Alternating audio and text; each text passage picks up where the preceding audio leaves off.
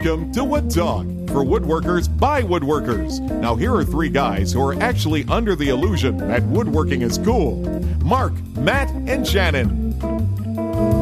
All right, it's Wood Talk number 241 for May 8th, 2015. It's a weekend edition of Wood Talk. And today, our single topic is something that was inspired by a question from somebody, but we thought we'd talk about a slightly different version of it that Shannon came up with. And I think it's a good one.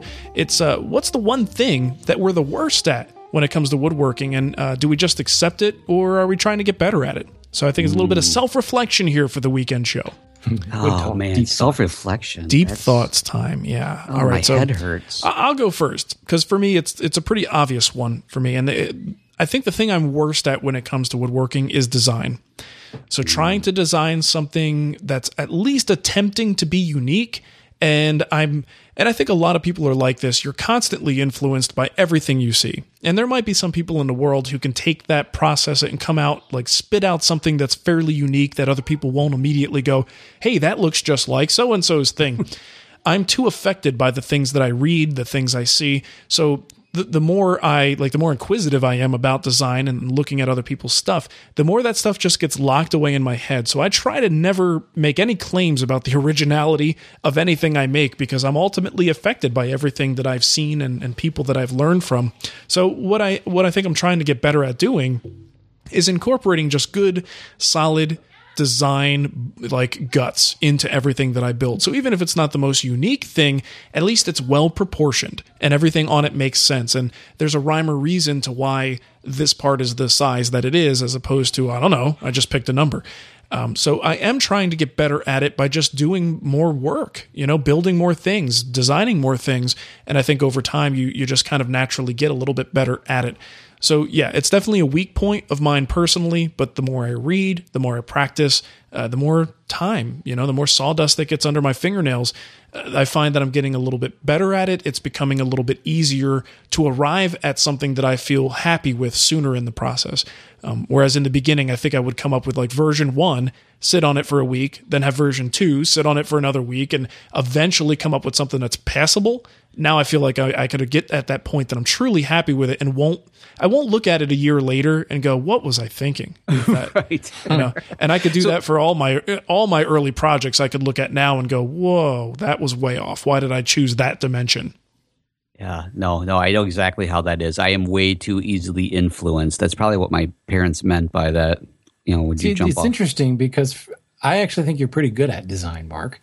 When I when I look at some of the stuff you've done, Yeah, see, and, and I don't.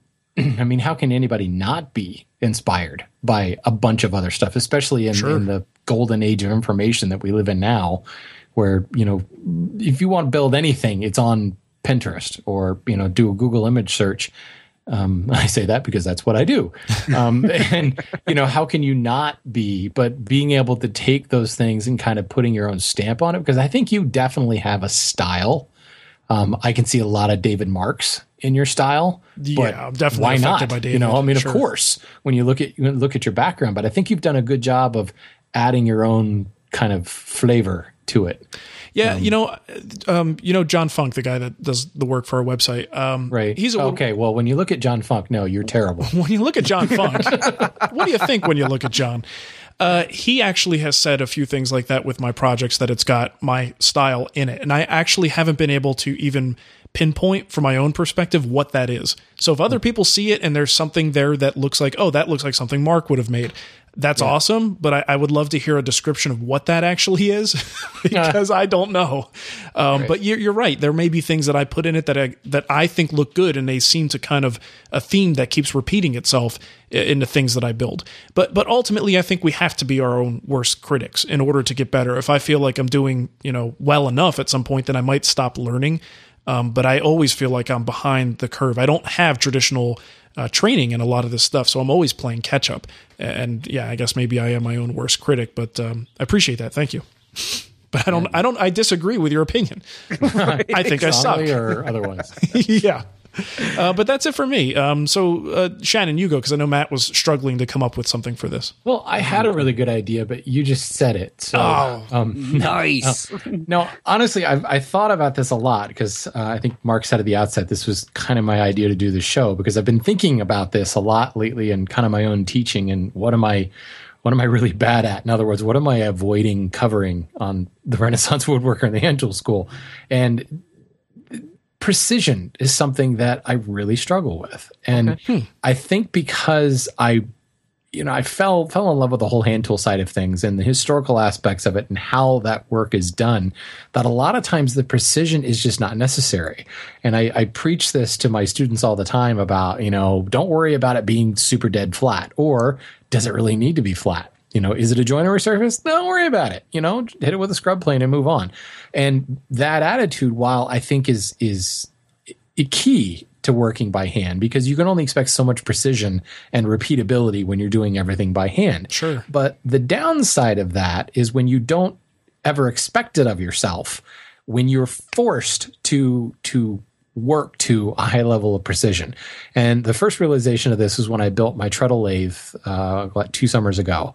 And I added a lot of, of modern machined parts, ball bearings and things like that. And the incredible precision that I forced myself to work towards and to make everything line up was really a struggle for me. Not only did I not necessarily have the skills to do it, I just didn't care. And it was like, man, I don't like working this way. um, so, for instance, I have wanted to get an old miter jack for a long time. The um, kind of bench appliance that sits in an angle. It's a vise and everything. Well, Benchcrafted now has parts for a really, really cool miter jack based on an old French design. So I, I, you know, jumped early. I knew it was a limited run and I bought the hardware for it. And Jameel, as usual, uh, has an incredible video series on making this. And I watched that and I am so intimidated. um, the, the level of precision and the tight tolerances to which Jameel works. Now, Jameel is like a woodworker king.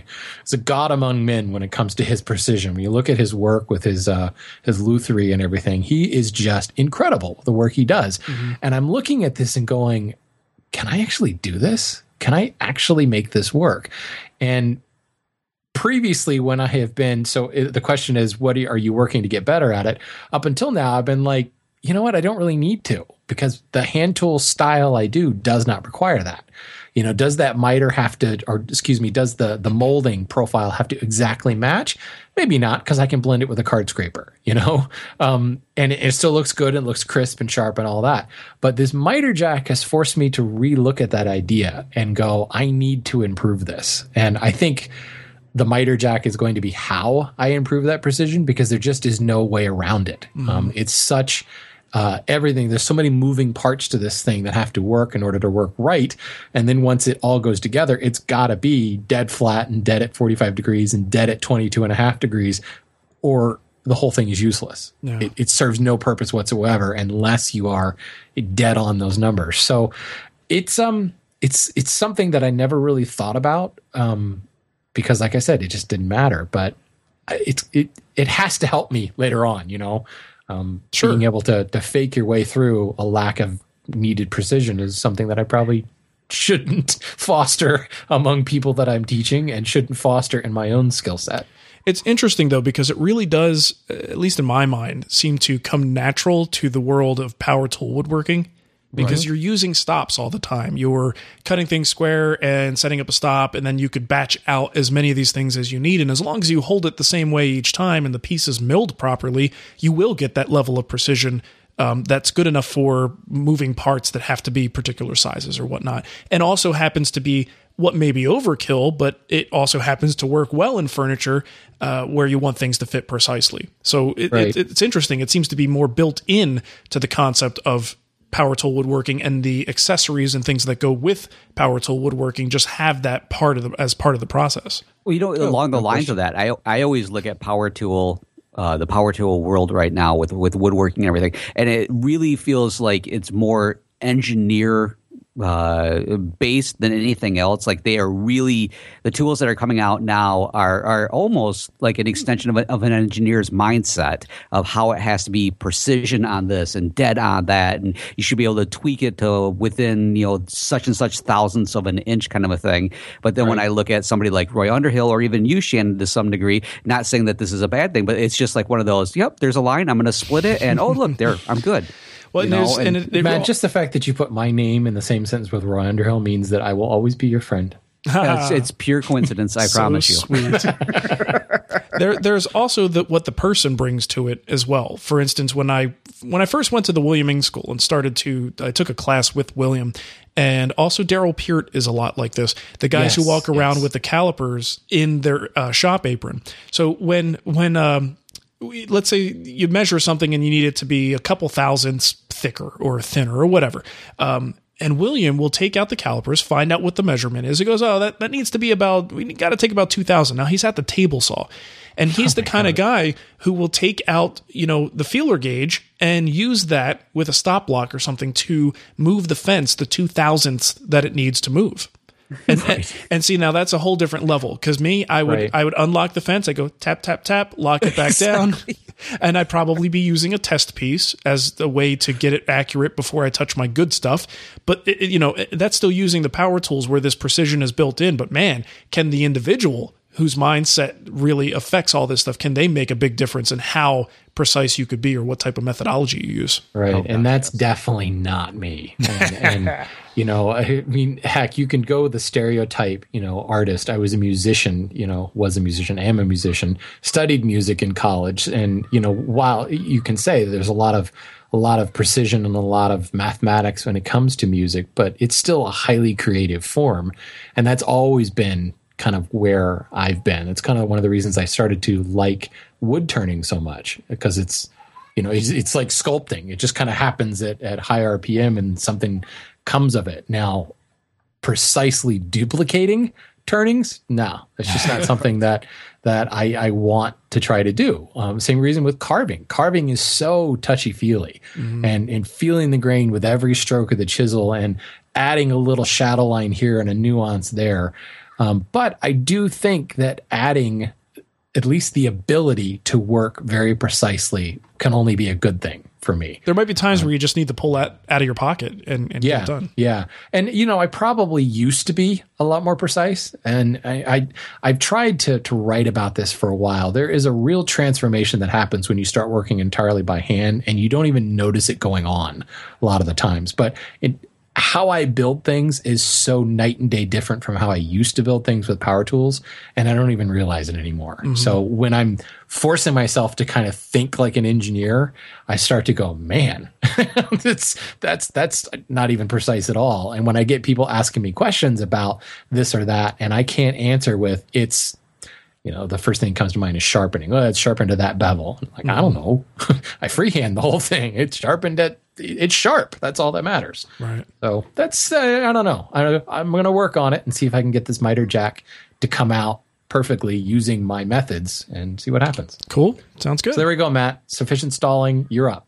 Oh man, if I could just narrow it down to at least a dozen, that'd make it so much easier. There's so many things. Actually, you know, the the one and this has everything to do with the fact that I just wrapped up the whole tall dresser finishing process is is my finishing process. I have so many things that I, I need to improve or I could improve and and and and it's not so much originally my finishing issue used to be the fact that I was too afraid to try a different finish. And I will admit that I still have phobias about it. I'm completely afraid that I'm going to f- just completely do it wrong every single time. And so it doesn't, I, I won't allow myself to, to push just a little bit further and take myself out of the comfort zone. But whenever I'm doing a finish, I think my, my biggest issue is that I look at it and I have I don't have the ability to put on that first couple of coats and let the first couple of coats maybe be a little rough, you know, because you got to build up a coat depending on what it is.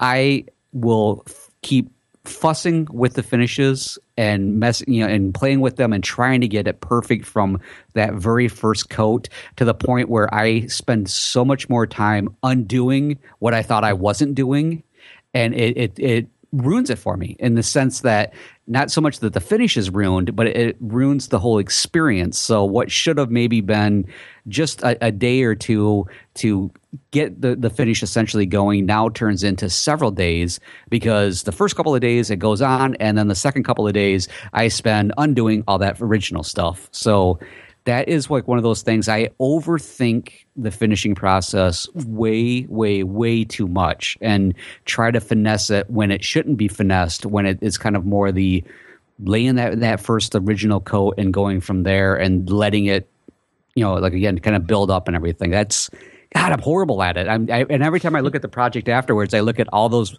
like the brush marks that shouldn't have been there, but because I felt like I needed to finesse something, they're now there permanently. you know, I should introduce you to this uh, DVD that I made a few years ago called the Simple Varnish Finish. Oh, trust me, I can mess that one up too. like I have all but given up on brushes. Um, there's been a few times when I needed to apply a very thick finish to something, usually like an outdoor project that I'll go back to the brush because I want that deep, thick finish. But for most interior furniture, man, I don't even bother with the brush anymore. Like the brush strokes are stupid. And yeah. you know what though? What's really interesting in a recent experience because the bed that I just made, I brushed on the finish, mm-hmm. and this goes a little bit back to what Matt was saying. It's such a podcaster problem.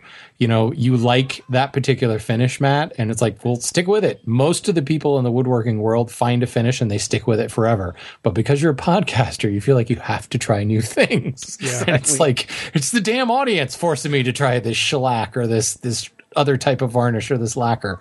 But I I wanted to try something different. I wanted to brush on the finish, and the bed was it's a lot of real estate to cover. So the brush would allow me to get it on, and that's one thing I discovered: buying a really good quality brush changed oh, yeah. my uh, my outlook on brushing. Like I spent fifty bucks on a brush, mm-hmm. and oh my god, it's a totally night and day difference. It just flows out. There's no brush strokes. It's just beautiful. Now, granted, I'm using a high quality finish too. I mean, Endurovar is not cheap stuff, but um, you know, I was using. I didn't never really paid attention to this, but the difference between natural natural bristle and synthetic bristles when it comes to oil versus water, and when you should use one or the other. I was just using a like one of those foam brushes and then I was using like a Home Depot brush and no I went to Tools for Working Wood bought a really nice Gramercy synthetic bristle brush and it is amazing it's like an extension of your hand yeah, so there is something to be said about dropping a little bit of coin on good quality finishing stuff, um, it makes a huge difference. No doubt. Yeah, but what about I, drips? Drips. Oh, oh my god! Don't, Don't you hate the drips? Yes. But that's just it. Is this really good quality bristle brush that soaks up? It doesn't even drip. Like you dip it in the cup, and I pull it out, and I was doing the thing where I like kind of dip it or like shake it a little bit a little to drip bit, it. Yeah. Nothing was coming off. I mean, it drips soaks it like up. vertical surface drips.